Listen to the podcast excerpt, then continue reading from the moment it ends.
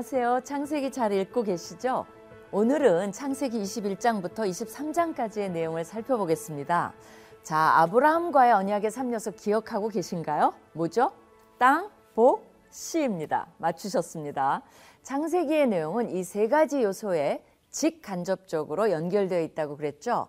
창세기 21장은 이 세 가지 중 어떤 것이 연결되어 있을까요? 힌트는 이삭의 탄생입니다.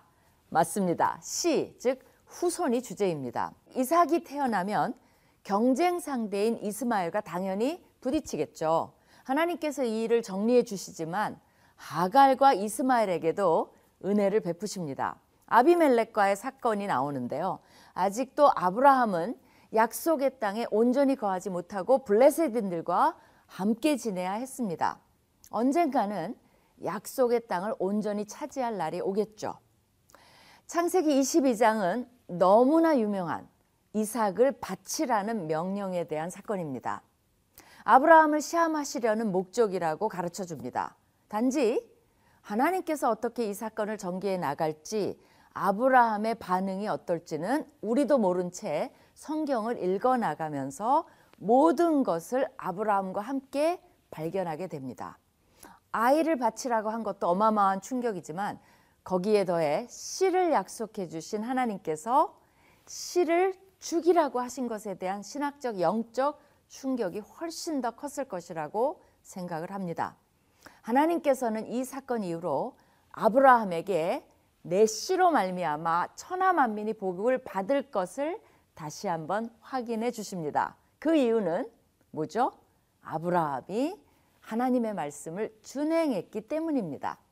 여러분도 무슨 일을 만나든지 여호와의 말씀을 준행하시는 삶 사시기를 간절히 축원드립니다. 창세기 23장은 사라의 죽음과 그녀의 매장지로 막벨라구를 해쪽 속에게서 사는 장면이 나옵니다. 현대로 하면 부동산 거래를 한 것입니다. 해쪽 속의 말을 들으면 밭을 사면 굴을 덤으로 주는 듯한 인상을 주는데요. 이것은 그런 식으로 땅을 팔면서 값을 올리려는 베드윈들의 거래 수법입니다. 아브라함은 굴만 사려고 했지만 그 주위의 밭과 주위 나무까지 제 값을 다 주고 아주 비싸게 삽니다. 해적송들이 마치 선심이라서 쓴 것처럼 하지 못하게 하려는 것이죠. 이것을 통해 아브라함은 이들에게 의존하지 않고 모든 축복을 하나님이 주신 것으로 하나님께 영광을 돌리려는 의도가 있습니다. 이 막벨라굴은 사라, 아브라함, 이삭, 리브가, 야곱, 레아가 묻힌 유명한 곳입니다. 우리가 받은 모든 축복은 하나님께서 주신 것임을 다시 한번 기억하는 말씀이 되면 좋겠습니다. 자, 그럼 창세기 21장, 23장까지 함께 읽겠습니다. 제 21장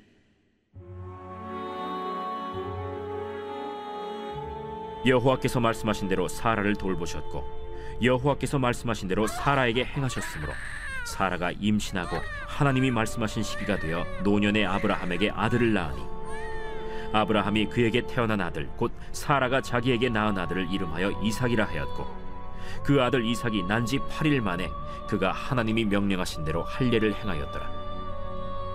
아브라함이 그의 아들 이삭이 그에게 태어날 때에 백세라. 사라가 이르되 하나님이 나를 웃게 하시니 듣는 자가 다 나와 함께 웃으리로다. 사라가 자식들을 젖먹이겠다고 누가 아브라함에게 말하였으리요마는 아브라함의 노경에 내가 아들을 낳았도다. 아이가 자람에 젖을 떼고 이삭이 젖을 떼는 날에 아브라함이 큰 잔치를 베풀었더라. 사라가 본즉 아브라함의 아들 애굽 여인 하갈의 아들이 이삭을 놀리는지라 그가 아브라함에게 이르되 이 여종과 그 아들을 내쫓으라. 이 종의 아들은 내 아들 이삭과 함께 기업을 얻지 못하리라. 아브라함이 그의 아들로 말미암아 그 일이 매우 근심이 되었더니 하나님이 아브라함에게 이르시되 내 아이나 내 여종으로 말미암아 근심하지 말고 내게 이런 말을 다 들으라. 이삭에게서 나는 자라야 네 씨라 부를 것임이니라. 그러나 여종의 아들도 내 씨니 내가 그로 한 민족을 이루게 하리라. 아브라함이 아침에 일찍이 일어나 떡과 물 한 가죽 부대를 가져다가 하갈의 어깨에 메어주고 그 아이를 데리고 가게 하니 하갈이 나가서 부엘세바 광야에서 방황하더니 가죽 부대에 물이 떨어진지라 그 자식을 관목덤불 아래에 두고 아이가 죽는 것을 참아 보지 못하겠다. 하고 화살 한바탕 거리 떨어져 마주 앉아 바라보며 소리내어 우니. 하나님이 그 어린아이의 소리를 들으셨으므로 하나님의 사자가 하늘에서부터 하갈을 불러 이르시되 하가라 무슨 일이냐? 두려워하지 말라. 하나님이 저기 있는 아이의 소리를 들으셨나니 일어나 아이를 일으켜 내 손으로 붙들라. 그가 큰 민족을 이루게 하리라 하나님이 하갈의 눈을 밝히셨으므로 샘물을 보고 가서 가죽 부대에 물을 채우다가 그 아이에게 마시게 하였더라. 하나님이 그 아이와 함께 계심에 그가 장성하여 광야에서 거주하며 활 쏘는 자가 되었더니 그가 바란 광야에 거주할 때 그의 어머니가 그를 위하여 애굽 땅에서 아내를 얻어 주었더라. 그때 아비멜렉과 그 군대 장관 비골이 아브라함에게 말하여 이르되 내가 무슨 일을 하든지 하나님이 너와 함께 계시도다. 그런즉 너는 나와 내 아들과 내 손자에게 거짓되이 행하지 아니하기를 이제 여기서 하나님을 가리켜 내게 맹세하라. 내가 내게 후대한 대로 너도 나와 내가 머무는 이 땅에 행할 것이니라. 내가 맹세하리라. 아비멜렉의 종들이 아브라함의 우물을 빼앗은 일에 관하여 아브라함이 아비멜렉을 책망하매 누가 그리하였는지 내가 알지 못하노라. 너도 내게 알리지 아니하였고 나도 듣지 못하였더니 오늘에야 들었노라.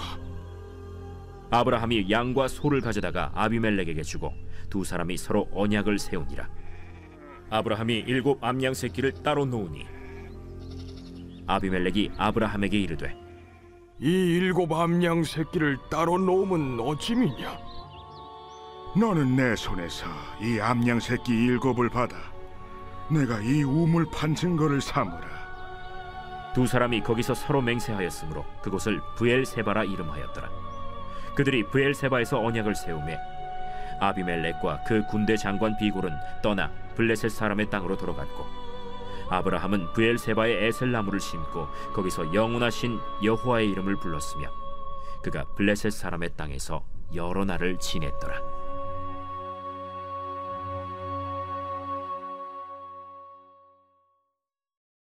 제 22장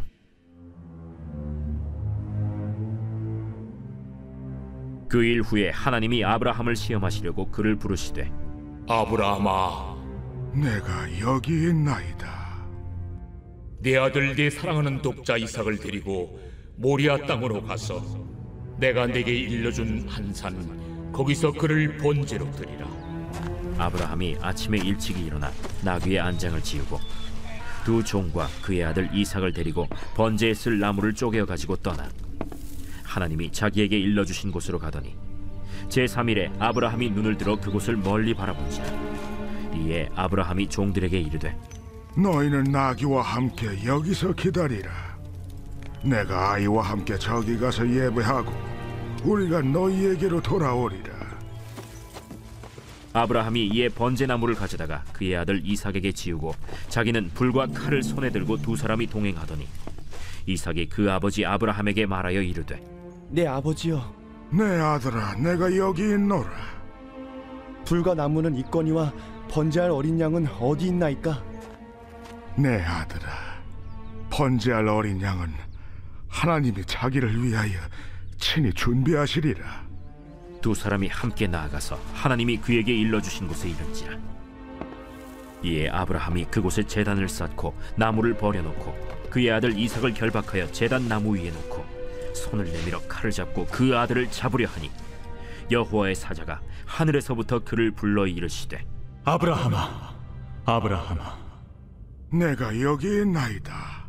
그 아이에게 내 손을 대지 말라 그에게 아무 일도 하지 말라 내가 내 아들 내 독자까지도 내게 아끼지 아니하였으니 내가 이제야 내가 하나님을 경외하는 줄을 아노라 아브라함이 눈을 들어 살펴본즉 한 순양이 뒤에 있는데 뿔이 수풀에 걸려 있는지라 아브라함이 가서 그 순양을 가져다가 아들을 대신하여 번제로 드렸더라.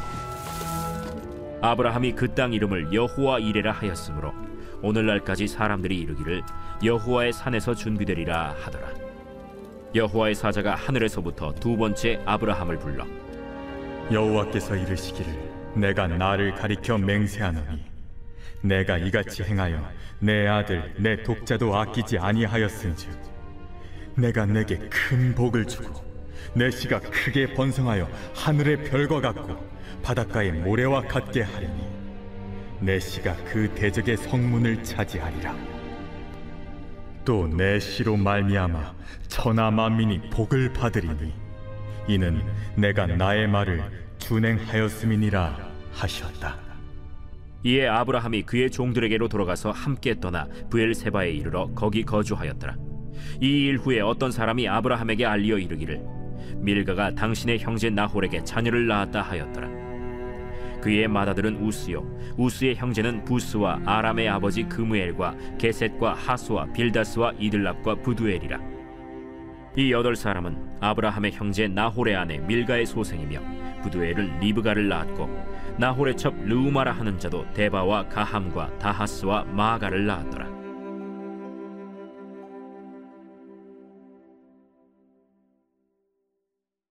제 23장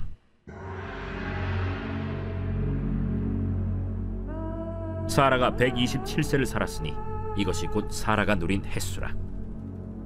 사라가 가나안 땅 헤브론 곧 기럇 아르바에서 죽음에 아브라함이 들어가서 사라를 위하여 슬퍼하며 애통하다가 그 시신 앞에서 일어나 나가서 헷 족속에게 말하여 이르되 나는 당신들 중에 나그네요 거류하는 자이니 당신들 중에서 내게 매장할 소유지를 주어 내가 나의 죽은 자를 내 앞에서 내어다가 장사하게 하시오 헷 족속이 아브라함에게 대답하여 이르되 내 주여 들으소서. 당신은 우리 가운데 있는 하나님이 세우신 지도자이시니 우리 묘실 중에서 좋은 것을 택하여 당신의 죽은 자를 장사하소서. 우리 중에서 자기 묘실에 당신의 죽은 자 장사함을 금할 자가 없으리이다. 아브라함이 일어나 그 땅 주민 헷 족속을 향하여 몸을 굽히고 그들에게 말하여 이르되 나로 나의 죽은 자를 내 앞에서 내어다가 장사하게 하는 일이 당신들의 뜻일진데 내 말을 듣고 나를 위하여 소할의 아들 에브론에게 구하여 그가 그의 판머리에 있는 그의 막벨라 굴을 내게 주도록 하되 충분한 대가를 받고 그 굴을 내게 주어 당신들 중에서 매장할 소유지가 되게 하기를 원하노라.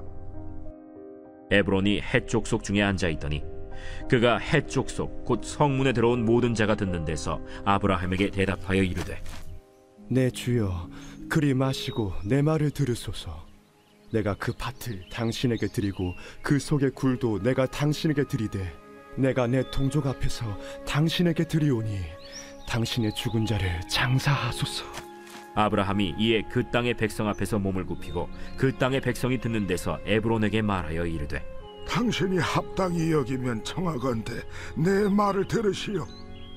내가 그 밭값을 당신에게 주리니 당신은 내게서 받으시오. 내가 나의 죽은 자를 거기 장사하겠노라. 에브론이 아브라함에게 대답하여 이르되 내 주여 내 말을 들으소서. 땅값은 은 400세겔이나 그것이 나와 당신 사이에 무슨 문제가 되리이까? 당신의 죽은 자를 장사하소서.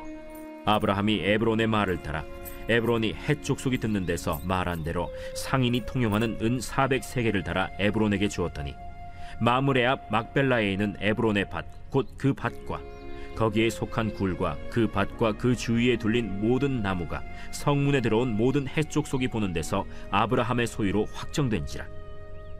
그 후에 아브라함이 그 안에 사라를 가나안 땅 마므레 앞 막벨라 밭 굴에 장사하였더라. 마므레는 곧 헤브론이라. 이와 같이 그 밭과 거기에 속한 굴이 헷 족속으로부터 아브라함이 매장할 소유지로 확정되었더라.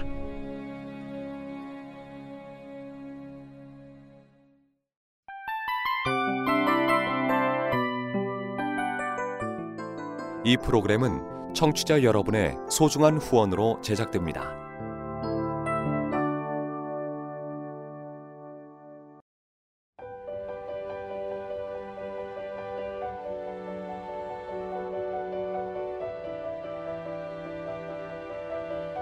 세상에는 수많은 교회들이 있지만 더 깊이 있는 말씀 강해를 찾기 위해 크기로만 교회를 선정하지 않습니다. 보다 좋은 영적 콘텐츠를 더 많이 나누기 위해 방송비를 받지 않습니다. 1년 365일 복음만 전하고 싶어서 우리는 광고를 하지 않습니다. 온누리의 복음을 땅끝까지 CGN TV와 함께 땅끝 선교사가 되주세요.